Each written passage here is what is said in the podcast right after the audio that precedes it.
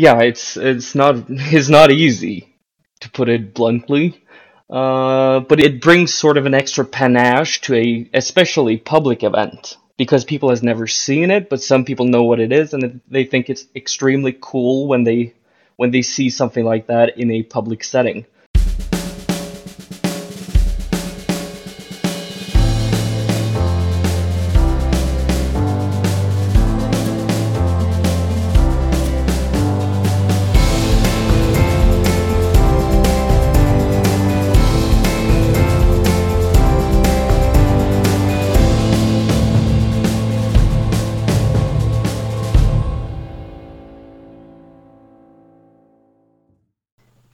Hey everybody, thanks for tuning in to another episode of the Reenactors Corner Podcast. This is Chris here once again. We've got a special guest on today who I am excited to talk to.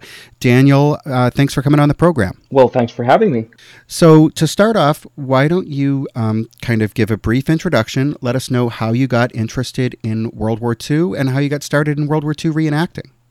Well, the thing is, like, I I think it's the same for me as for many people. That is starting in childhood with maybe like your grandfather showing you stuff. That's, in my case at least, with military. And, for example, being handed a M K two Mills grenade at the age of, what was it, like eight? Like, here's a present. Um, that sort of got the ball rolling. Um, and it basically just got from there.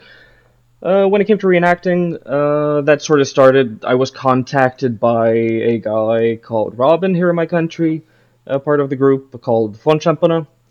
Uh, he knew that I was interested in getting into something because this was in the late days of my army days, where I wanted to do something militaristic in addition to my military service, like when that finished. So what, um... What country are you in? Oh, I'm in Norway. Okay, cool. Yeah, that's uh, someplace that I've never been.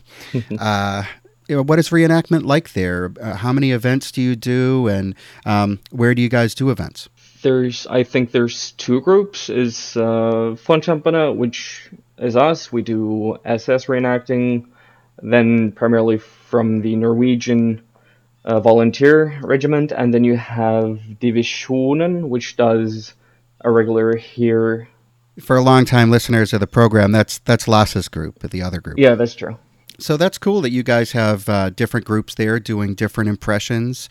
Um, do you do just events in Norway, or do you travel uh, outside of Norway as well to do reenactments? Well, primarily it has been in Norway, but we have done a public event in Denmark for a couple of years. But of course, Corona had a stopper for that. And last year... No, I mean, this year we're supposed to go, but then they didn't really allow for S S reenactors to come as S S due to the war in Ukraine and stuff like that. Uh, so now it's just been a really long time since we really had an event, because we've been doing other stuff in preparation for events, if that makes sense. Yeah, we'll get into some of that stuff a little bit later on. Um, about how long have you been reenacting over there? Uh, I finished my military service in twenty sixteen, and I da- started dabbling in it in, in late two thousand sixteen. But I guess my proper reenactment stage started in like two thousand seventeen. I wanted to talk to you about another impression that you have been working on, doing a, a German police impression, the Polizei.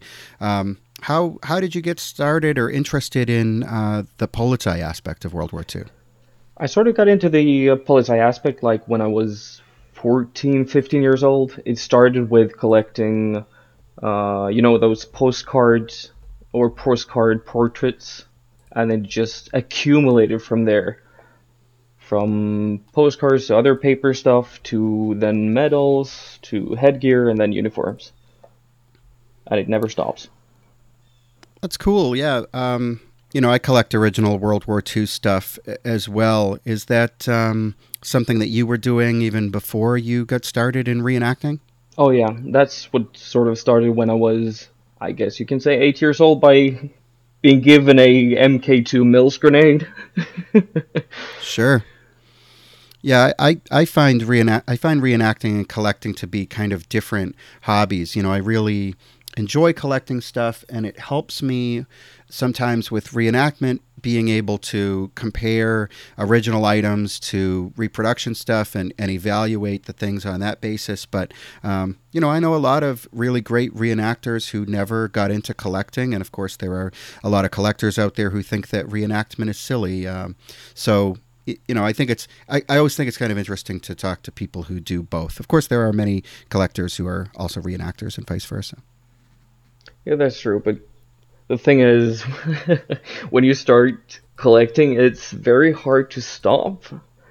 And then trying to divide, like, how much you can spend on reenacting and collecting, it's sometimes a very hard choice to make. That's such a such a good point. Um, you know, for many years, I had to really hold myself back from buying more reenactment gear because I would tell myself that if I had more money to spend on my hobbies, I should put that money into my collection rather than amassing a vast stockpile of uh, of reenactment stuff. And even just recently, I've sold some of my extra reenactment stuff and put that money into original things for my collection that I otherwise would have struggled to afford with the money that I make at my job. Um, so yeah, it is, it is kind of a challenge to try to do both, certainly. Plus the amount of space, right? Like I have my World War Two collection of original stuff that takes up a bunch of space. And then I have my reenactment gear and I have a lot of it and that takes up a lot of space too. So it, uh, it is a little bit tough. Yeah, and you, mention, and you mentioning space, I live in a thirty square meter apartment in Oslo, so a lot of it just stays in boxes, uh, so having to dig it out every time I'm going to use it, like, it's, uh, I wish I lived sort of in a bigger area, but it's it's not possible with work. A long-time uh, listeners of the podcast will know that I live in a giant mansion with hundreds of rooms, so I don't have that problem. You know, I just can have a different room for every single thing that I collect, which is really great. Well, then you're living the life. Yeah, exactly. Um, so I guess to, to circle back around to Polizei, I definitely think... Um, I can see the appeal of it from a collector standpoint. The items are interesting and beautiful, and there's a lot to learn about there. But trying to cross that over into reenacting, I could see that being challenging because um, it's a very niche impression. There have never been a lot of people doing any aspect of the German Polizei. So, um, you know, why don't, why don't you talk a little bit about how you kind of are, are trying to break through and and do some Polizei reenacting.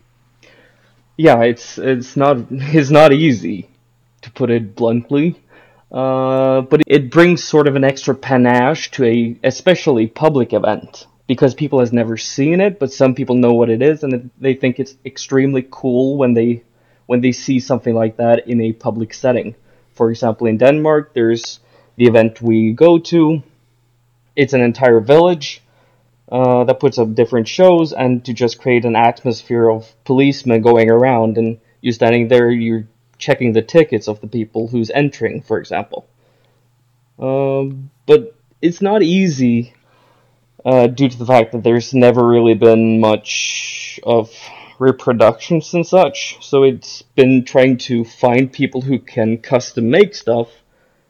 Um, that has not been a easy journey. I, I know at one time, well, we should say, you know, kind of at the outset, a lot of our listeners may not be aware that the police system in Nazi Germany was a lot more complex than it is in the modern day United States, probably more complex than it is in most European nations too, I would guess, where they had, um, many different levels of police, different organizations in the police state that was the Third Reich.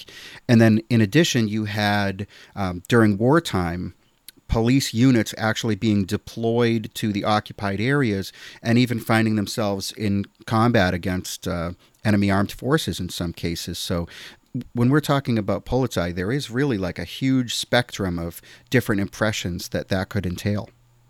Yeah, the Polizei went everywhere. They went from partisan fighting to frontline to rear echelons, everything. And, of course, the daily life of Germans. And as you mentioned, it was divided into several different groupings. You had the Wasserschutzpolizei, which was the police on sea. You had Gendarmerie, which was the more rural police, and you had the Gemeindenpolizei, which was in medium-level towns of population. Then you have Schutzpolizei, which was like uh, for the bigger cities, let's say Berlin, or and also later on as combat troops. But that's under the umbrella Ordnungspolizei. And then you had Verwaltungspolizei, which is the administrational police that had to do with everything by, well, let's, well, everything that has to do with paperwork. Um, and then you had the Verkehrspolizei, which is traffic police. So everything was, um, or there was a lot of different organizations under the umbrella of Polizei. So what are you focusing on for your reenactment project? For my reenacting project, I mainly focus on Schutzpolizei because it's the easiest one. Uh, and it can be used at frontline, it can be used as regular police duties, and but I, I do have impressions of almost every single one. That's cool. Of course, there's different uniforms as well, even within the same organization where, um, you know, the combat kit of a Polizei policeman slash soldier is going to be different than the service uniform of a German policeman in Germany uh, interacting with the German civilian population. Yeah, that's true. You had the Dienstrock, and then you had the Feldrock, or I mean, Feldbluse, and you even had H B T. Well, you had a lot of stuff. Sure, there's a huge variety there from the, you know, Panzer police uniforms to, um, I, I'm sure they had all kinds of, uh, you know, work uniforms. I mean, it just must be a, an unbelievable array. Um, are you able to get reproductions of everything that you need, or in some cases, um, do you have to use original stuff? Well, in many cases, I do have to use original stuff. For example, insignia is not the best uh, when it comes to reproductions. The Arm Eagles have been decently reproduced, but like collar tabs and shoulder boards,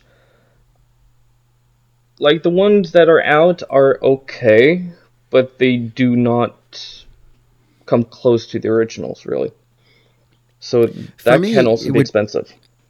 Yeah, for, for me, it would be tough using original stuff, not only because it is, um, you know, not only because it's uh, original and expensive as a collectible, but also because I would just be worried about damaging it during use. You know, a lot of, um, even just sewing it on the uniform, you know, for me, that would be something I would be worried about. But I can understand that uh, for some of the impressions that you're trying to do, there just really aren't any options at this time. This is something that I think a lot of new reenactors kind of have to learn when they get into the hobby. They see this tremendous amount of reproduction stuff that is available, and they think that they can do any impression of uh, uniformed World War Two personnel that they can think of. But then when you start to try to actually put it together, um, outside of the sort of mainstream impressions that everyone does, it can suddenly become very hard or impossible to get reproductions of certain absolutely needed items. Yeah, that is absolutely true. And it has, it's been hard to try to get people to reproduce them. I have been successful in some occasions. Uh, but of course, I use original insignia on the Dean's jackets because, well, they're not really going to be used in field wear. They're going to be used as, let's say, policing duties at events, or let's go with, with photo, sh- photo shoots or whatever. Um, like I'm putting, I am the one who has the depot of my group. I am the one who owns all the uniforms of Polizei. I am the one who owns all the different headgear.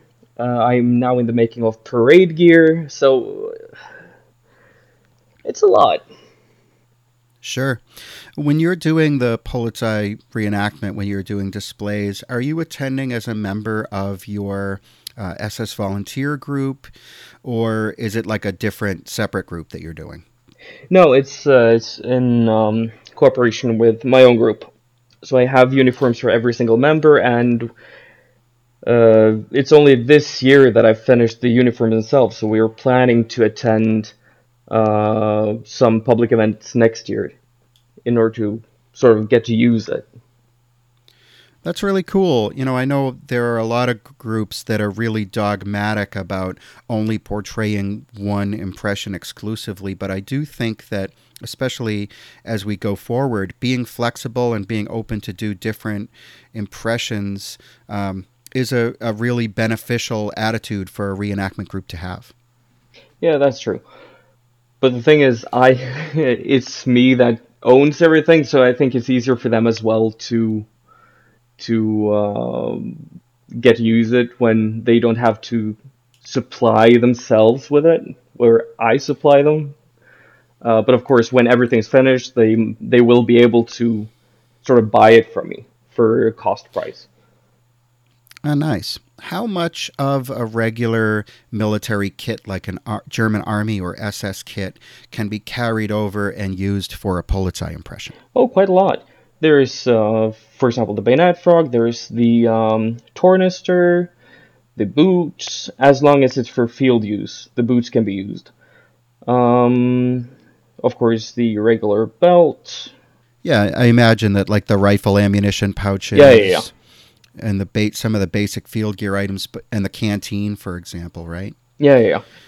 But even the, the bread bag is different. You know, the gamaschen are different. The uniforms and headgear are all different. The helmet, I guess, would require a different uh, decal at a minimum, I would think, right? Yeah. So you have the state symbol on on the side with the swastika and red background, and then you have the police eagle on the side. And there's also, depending on what theater you go for, you can use Waffen-S S, um... Uh, camouflage, here camouflage, you can use Italian.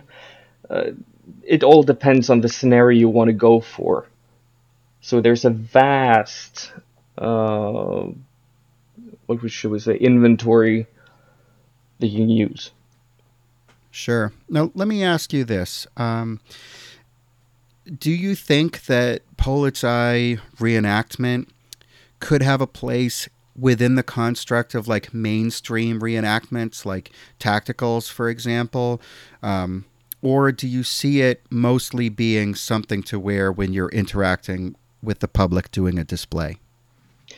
It sort of depends, because we, us in Von Schampanner, we also have a Norwegian uh, side impression that is um, Norske Skikompaniet, or Skikompaniet slash Politikompaniet, which was a skiing company and police company. They were Norwegians uh, that were sent to Germany for police training and uh, were given police field uniforms and was fighting on the Eastern Front. So you can use it for a field reenactment as well, but then you have to have, of course, the field gear and field uniforms. But it's it's very much of a niche thing to do. That's sort of what's very hard about the uh, Polizei as a whole. I know there are a lot of reenactors all over the world who are in the reenactment community who would like to be doing Polizei impressions, but it just seems like for a lot of people it's really hard to get a bunch of people in one place at one time. Um, You know, usually when I see a Polizei impression at a reenactment, which is not very often, it's just one person doing it. I think your approach of basically stockpiling gear that you can loan out to allow people who are interested to come out without having to actually purchase another impression, that may be the only way to go. But that takes a lot of dedication. I mean, we're not talking about a small amount of money to do something like that. Yeah. I don't even want to think about all the money I've spent on it. When when shoulder boards cost, let's say forty, forty euros, collar tabs cost fifty, and and when you got an outfit around six, seven guys, it, it, it turns into a pretty penny. Sure. Um, I know that, like, for example, Military Harbor, who is a vendor located in China, has started to sell Polizei uniforms. Do they sell both the Dienstrock and the Feldbluse, or um, do you have to find different suppliers for those different aspects of the impression? no, Military Harbor has absolutely been a blessing when it comes to Polizei reenactment. They make correct Feldbluse and Dienstrock, and I've compared it to my originals, uh, where it's almost identical, the wool, or, or like the shade of the wool. So they have been That's an cool. absolute blessing. That's great.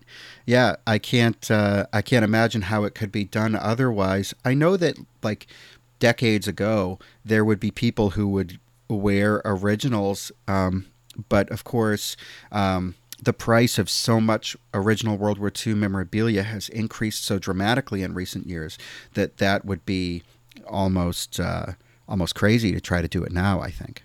Yeah, because it's really funny to see the pictures on different reenactment groups where people who started doing reenactment in the seventies and eighties or something like that are using original Waffen-S S gear, which now would be ludicrous.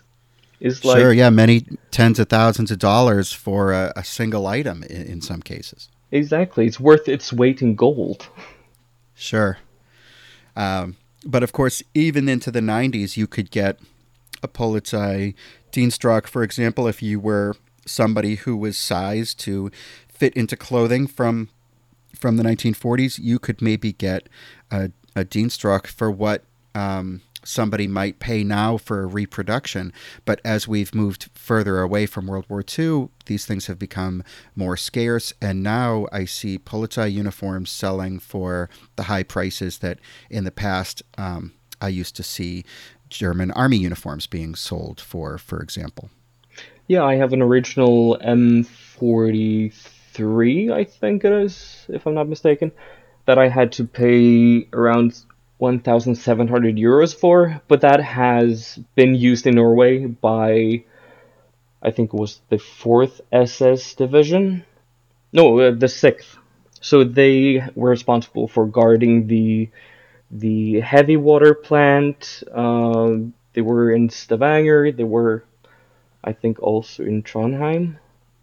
And I recently purchased a officer tunic of a Hauptmann from the Verwaltungspolizei, or or the administrational police.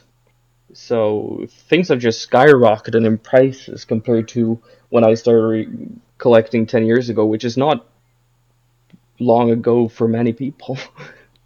No, I, I see the same thing that you're describing where, um, yeah, there was like a big sort of a bump that happened at some point. And then when the pandemic happened, prices of a lot of this stuff went absolutely insane. And, uh, You know, I don't really know what the future holds for the prices of this stuff, but it sounds like you've got some really great pieces of history there. That's really cool. For example, just how was it? Here in Norway, the prices have always been sort of low compared to the rest, or Europe is quite much lower than the U S, where the prices can be ridiculous sometimes, in my opinion. Um, but here in Norway in particular, for what might it have been, like Five years ago, you can get stuff for dirt cheap, which is now twenty times the price. But it's been a lot of exporting stuff, apparently. Sure. No, I uh, I see the same. I mean, a, a common field gear item that I used to buy, like I'd buy a, a German Army bread bag, for example, for thirty-five dollars, and I could buy as many as I wanted for thirty-five dollars. And then one day the, it was seventy-five dollars, and now it's one hundred euro a lot of the time. So one hundred twenty dollars or something, or, or even more, maybe one hundred twenty euro, for example. Um, so yeah, it's been a, uh, a very strange thing. And maybe someday I'll do a podcast episode that's just about collecting. It's something that um, I'm really passionate about, but haven't had that much opportunity to discuss on the podcast. So it's interesting to hear your take on it and to hear that um, in Norway, where you live, you've seen the same sort of thing. Yeah, and especially when when in the, what should we say, when the internet became a real big thing, uh, where people could actually uh, get in contact with people abroad in order to sell their stuff. And Norway has always been sort of known to be cheap for stuff because we had this huge stockpile that the Germans left after the Second World War, where we had Festung Norwegen, which was one of the biggest fortifications or uh, bastions of the German army. So you could get stuff for dirt cheap. Helmets have soared. I don't know. I could get a helmet for five hundred NOx, which now is two thousand five hundred NOx, which is sure. Norwegian kroners. Crazy. Um, I guess I want to pivot to talk a little bit about something that you sort of alluded to before, which is um, a project that your reenactment group has been up to that I am very interested in, uh, getting ready for events. And it's something that I relate to as well, because my reenactment group has undertaken sort of a similar but different project. Um, why don't you tell us what you guys have going on up there? Yeah, for the people who's been following Von Schampanner on YouTube, for example, you might have noticed that we're making a bunker. So it's a German M G bunker based on German drawings. Uh, we're using the correct length of the logs, uh, but it it takes time, especially when you're. It's a an incredible uh, project. I've got to say, I've watched some of the videos about it and be totally blown away. Our group here has our own quote unquote bunker, which is not really a bunker. It's just sort of a. Um, a generic Unterstand kind of a thing that is sort of based on the idea that maybe this is a, um, a Soviet or even like a civilian underground living quarters. Whereas what, what you guys have done is taken an original plan and replicated that exactly on a one-to-one scale. And that is so difficult because these German positions had to be built to withstand the rigors of combat and um, shelling from mortars at the very least, or, you know, other weapons of that nature. So for you guys to be using these giant logs to build this structure that c- could be used in uh, twentieth century warfare is really remarkable, I think. Yeah, and, and it's not easy when, or it's on my family's land, but the land is limited. And when you need to have logs that are, I can't remember if it's twenty centimeters in diameter or or twenty-five. That's the minimum requirement. Um, and the original plan of the bunker is um, double walled on each side, where we where we went to simplify it with only a double wall in the front where you can see it, in order to get more room and space for people. If not, it would be very, very small and way more time consuming, way more resource consuming. So we've had to simplify it a little bit. But even just to do the double wall on the front is, is so much work and so many logs. I mean, uh, how many trees do you estimate you guys have had to harvest? Is that where the logs are coming from? Are you taking down trees on uh, your property there? Yeah, we're taking the logs not too far from the bunker and in the vicinity of the bunker in order to clear up the um, the field of uh, sight and stuff. Um, we started with with physical manpower. So we, we thought the logs would be smaller in the beginning, but then we just went bigger and bigger and bigger. So we needed to have a six-wheeler, so I bought that in order to go on with the project. So it's... Uh,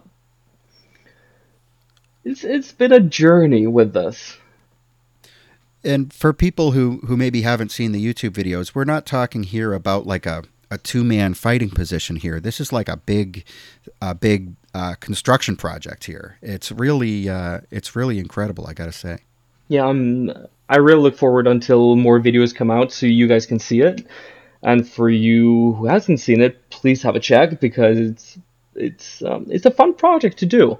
And just to use your body, get out there, be with me, be with my friends. Um, but usually we've only been three guys, and the logs weigh around, I don't know, everything from two hundred to three hundred kilos.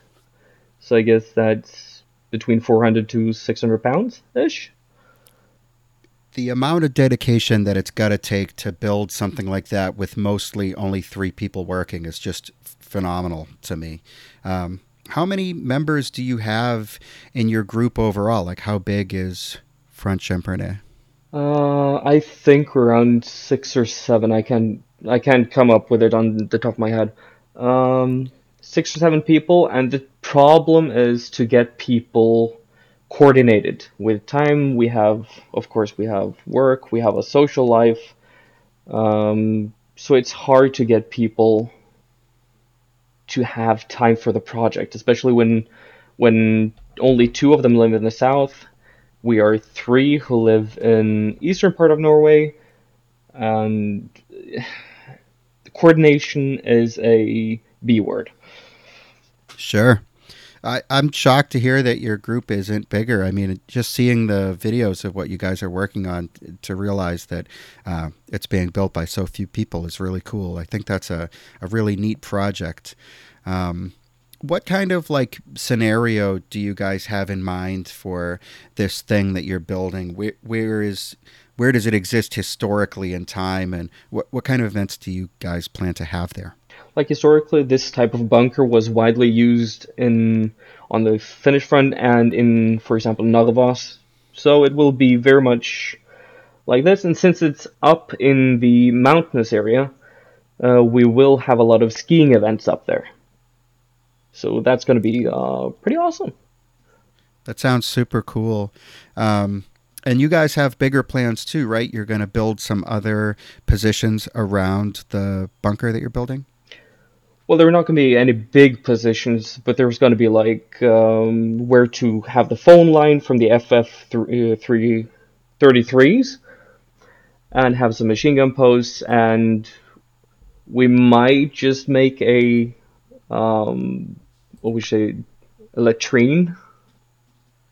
Like built sure. up from logs, just from original photos, especially from Finland. They even had had saunas, and they had a deck, and so the the opportunities are almost endless. It definitely sounds like a really opportunity-rich place to do reenactment.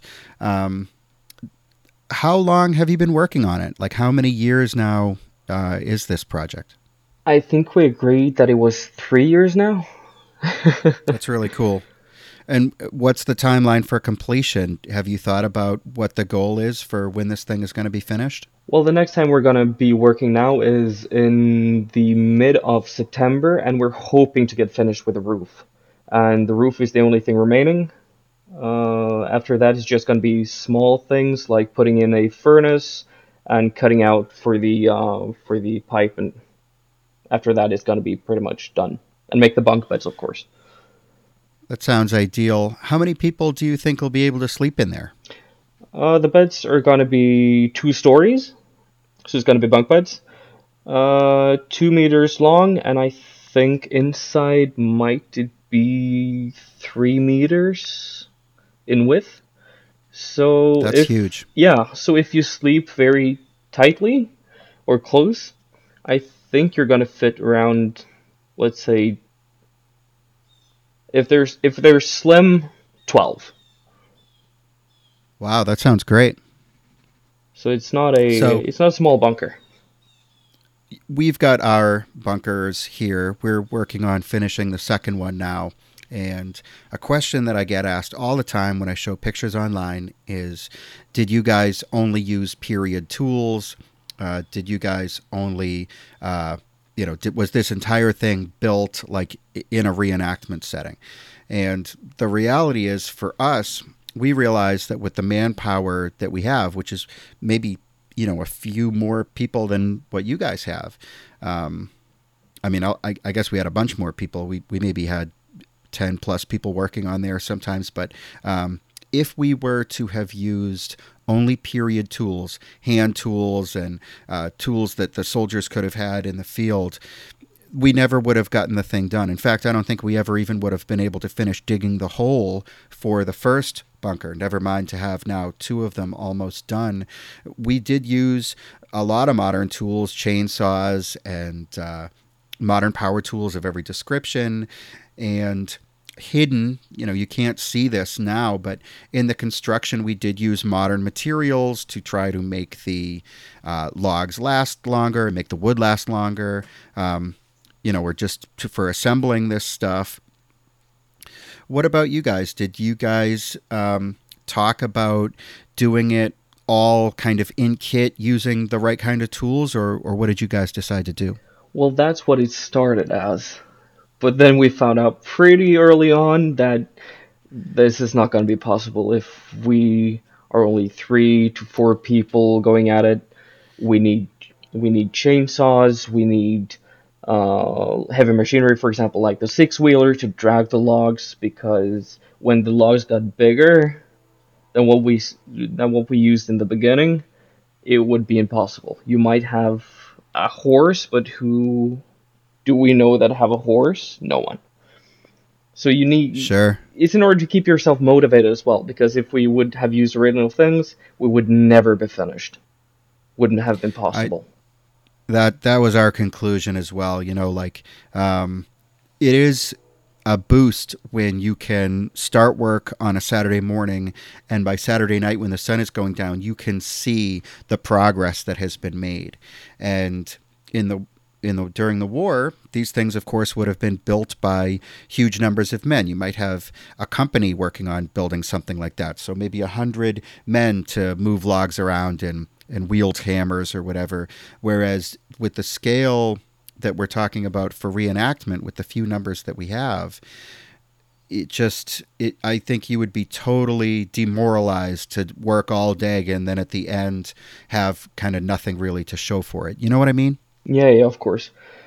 But, of course, uh, we have not been using any modern, like, building materials. Everything is natural and authentic. What is, what we've used at insulation in the double wall in the front has only been stuff we've been cutting off from trees, sawdust. Uh, no, like, modern materials has been used at all. That sounds really cool. Yeah, for us, we... I think did it a little bit differently because um, just sort of the nature of where we're doing this and how the water table is there. I think uh, as it is, we're having problems with mold and with moisture getting in. Um, so we did use some like plastic and stuff behind the walls, in between the dirt and the walls, just to try to help this structure last as long as it can. Um, Obviously, for the soldier in wartime, there is no illusion about this structure lasting for years. They're hoping that when the season changes, they're going to uh, move out and defeat the enemy or whatever. Whereas for us, we're going to be in this same spot, hopefully for years. So that was kind of our, our thought process there. Yeah, uh, ours is most likely going to last, I don't know how many years, as long as it gets continuous use. Uh, when sure, you have that the is furnace, such a huge thing. Yeah, when you have the furnace going, always... The important thing when you've built it is to use it often.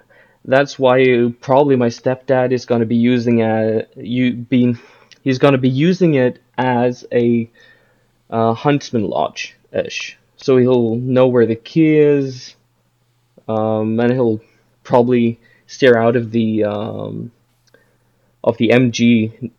Hole nest, I'm not sure what it's called in English, and just look out, because it's it's the view is straight towards um, a marsh, so it's the perfect field of view.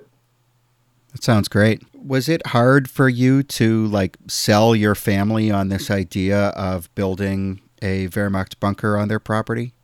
Oh no, that's sort of a funny story, because me and my friend Leander, who is the one in, in charge of our group and of the YouTube channel, uh, we just sent him a message. Would you be okay if we sort of cut down some trees and start building something? So I don't think he knew that would be to this extent, but it's but he thinks nice, it's I like that awesome. Approach. Oh, great.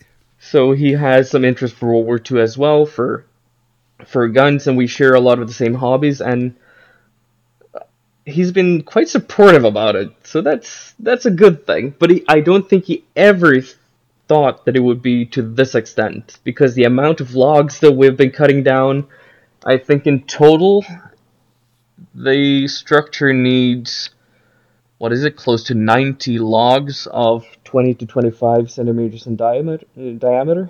So it's it's not few. So is that like ninety trees, do you think? Oh, yeah. It's ninety trees. Incredible.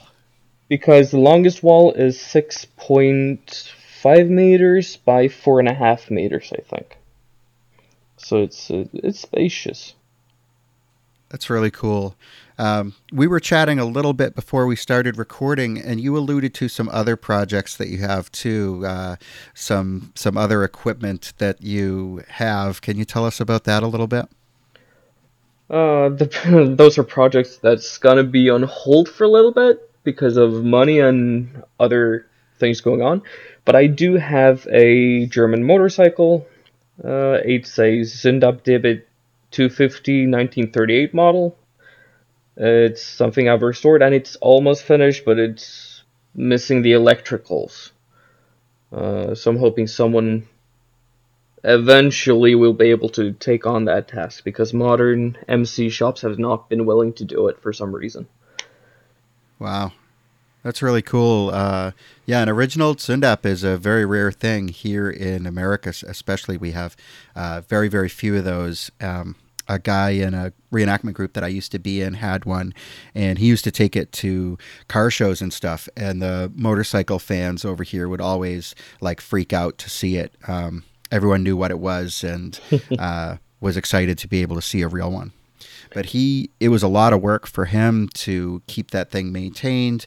Of course, the parts have to be imported from Germany. There's like a guy, or was a guy in Germany, who had a warehouse with some new old stock and rebuilt parts. And um, these machines are are old, and if you use them in the way in which they were originally intended, where you're you're riding around in fields and stuff, uh, it does cause some wear and tear and require some maintenance, which I'm sure you will uh, have plenty of experience with as well.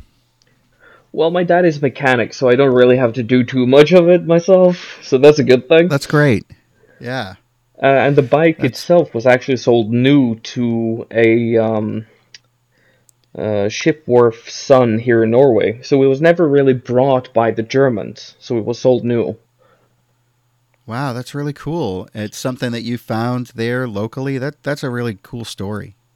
I I found it on a um, something called Fin dot no, which is, I guess, close to Craigslist, or it's not really eBay because it's not bidding, but it's uh, I guess Craigslist is, is the closest. You must have been astounded to see that thing there. I mean, I would think it's that's a really cool find. Yeah, and it wasn't really that expensive either. It's around three thousand dollars. Wow, what a deal! Yeah, and everything was there. So, like, it wasn't running though, or, or what kind of condition was it in? Oh no, it was running. I tested it before oh, I wow. I took it apart. Who had it before? Was it like an old timer enthusiast, uh, some motorcycle fan? Yeah, it was one of those old timer enthusiasts. enthusiasts which do not really take care of their stuff. He had yeah. yeah he had this uh, under his porch together with okay. I think four other bikes from the fifties, so it's more like wow. the guys who's just hoarding and thinking, well, I'm gonna fix it or someday. Well, that's cool. I'm glad you were able to rescue it from from under the porch. That sounds kind of hairy. Yeah. And, of course, the other project I do have, uh, which is going to take longer time due to the fact that it's going to be a little bit more costly, is a Opel Olympia nineteen thirty-eight model. Wow, that's awesome. So that was that that actually came with the Germans and was used by the Norwegian police after the war. So I have all the documentation of it, and yeah. That sounds like an incredible item. Where, where did you find that one? Same site. Wow. And was it like a vehicle collector had it before? It was, it was a guy who thought that he was going to get time to, to uh, restore it, but then he has, I think he told me that he has twenty different vehicles, so the time wasn't uh, stretching far enough for him to do it. Sure, yeah, maybe there's not enough time in the world for something like that. No, exactly. One of the things I like about reenacting is that. Um, I've had so much contact with people with other weird nerd hobbies, like people who are just vehicle guys, for example, or or just motorcycle guys even, where um, these people are super passionate about something that they can have all of this nerdy knowledge about, and they have their own projects that they're working on. But um, just like with reenacting and, and collecting, uh, the stuff that I collect with collecting vehicles, I have seen people bite off more than they can chew, and suddenly they've got outbuildings on their property that are full of uh, old parts of machinery, and they don't even remember what the stuff is. You know, they're and, and they're never going to get finished. So, um, but that's really cool that you've got those two projects. Between that stuff and the bunker, you certainly must have your hands full with reenactment projects. Uh, yeah, and I work way too much for my own good. So, in order to get the time for everything, is it's it's not easy. But I I gotta get money somehow. All right. So um, for people who are interested in hearing about this stuff and they want to know more, whether it's about Polizei, the bunker, or your group or anything else, how can they get in touch with you? The easiest way is to look up Von uh, Schampanner at YouTube or Facebook, Instagram, or, for example, me, if they want to contact me directly about Polizei stuff. It's Schutzpolizei forty-five on I G. So I'll be glad to answer any questions or help people to acquire equipment, gear, where to get it, and yeah. Excellent. That sounds great. Uh, I'll make sure that we put some links, too, in the show notes. So wherever you're listening to this, you can um, you can look there, and there will be some links. And I definitely recommend people check out the YouTube channel. There's some really impressive stuff on there. We'd take out some of our pictures from our events, and we'd be sharing them with the veterans, and, you know, they would say, uh, oh, I, I don't remember who this was, or, and then we would say, oh, no, no, like, th- that's us. A public show battle is a scripted battle where the um, Americans always win. It is the worst thing imaginable when you're in it. I've always loved helmets from World War Two, and that has snowballed into, I want to get a helmet from every country from World War Two. I'm insane. The Reenactors Corner, bringing history to life. So, Daniel, we are just about out of time. Thank you so much for coming on the podcast and telling us about this stuff today. It's been really great talking to you. Again, thank you for having me. It was a pleasure. Great. All right, so just a couple of uh, quick notes before I sign off here. I did want to say a special thank you to everyone who supports us via Patreon. Uh, we wouldn't be able to do the podcast without your support, and we really appreciate it very much. And one other thing, if you've listened to this all the way through, um, and if you have time, I'd appreciate it if you could leave a review of the podcast wherever it is that you're listening to this, a positive review, I hope, um, because it helps us to get the podcast out there, supposedly. I'm not an expert on this, but that is what I have heard. So uh, thanks again to everyone, and thanks again to Daniel and to everybody out there. I will see you in the field.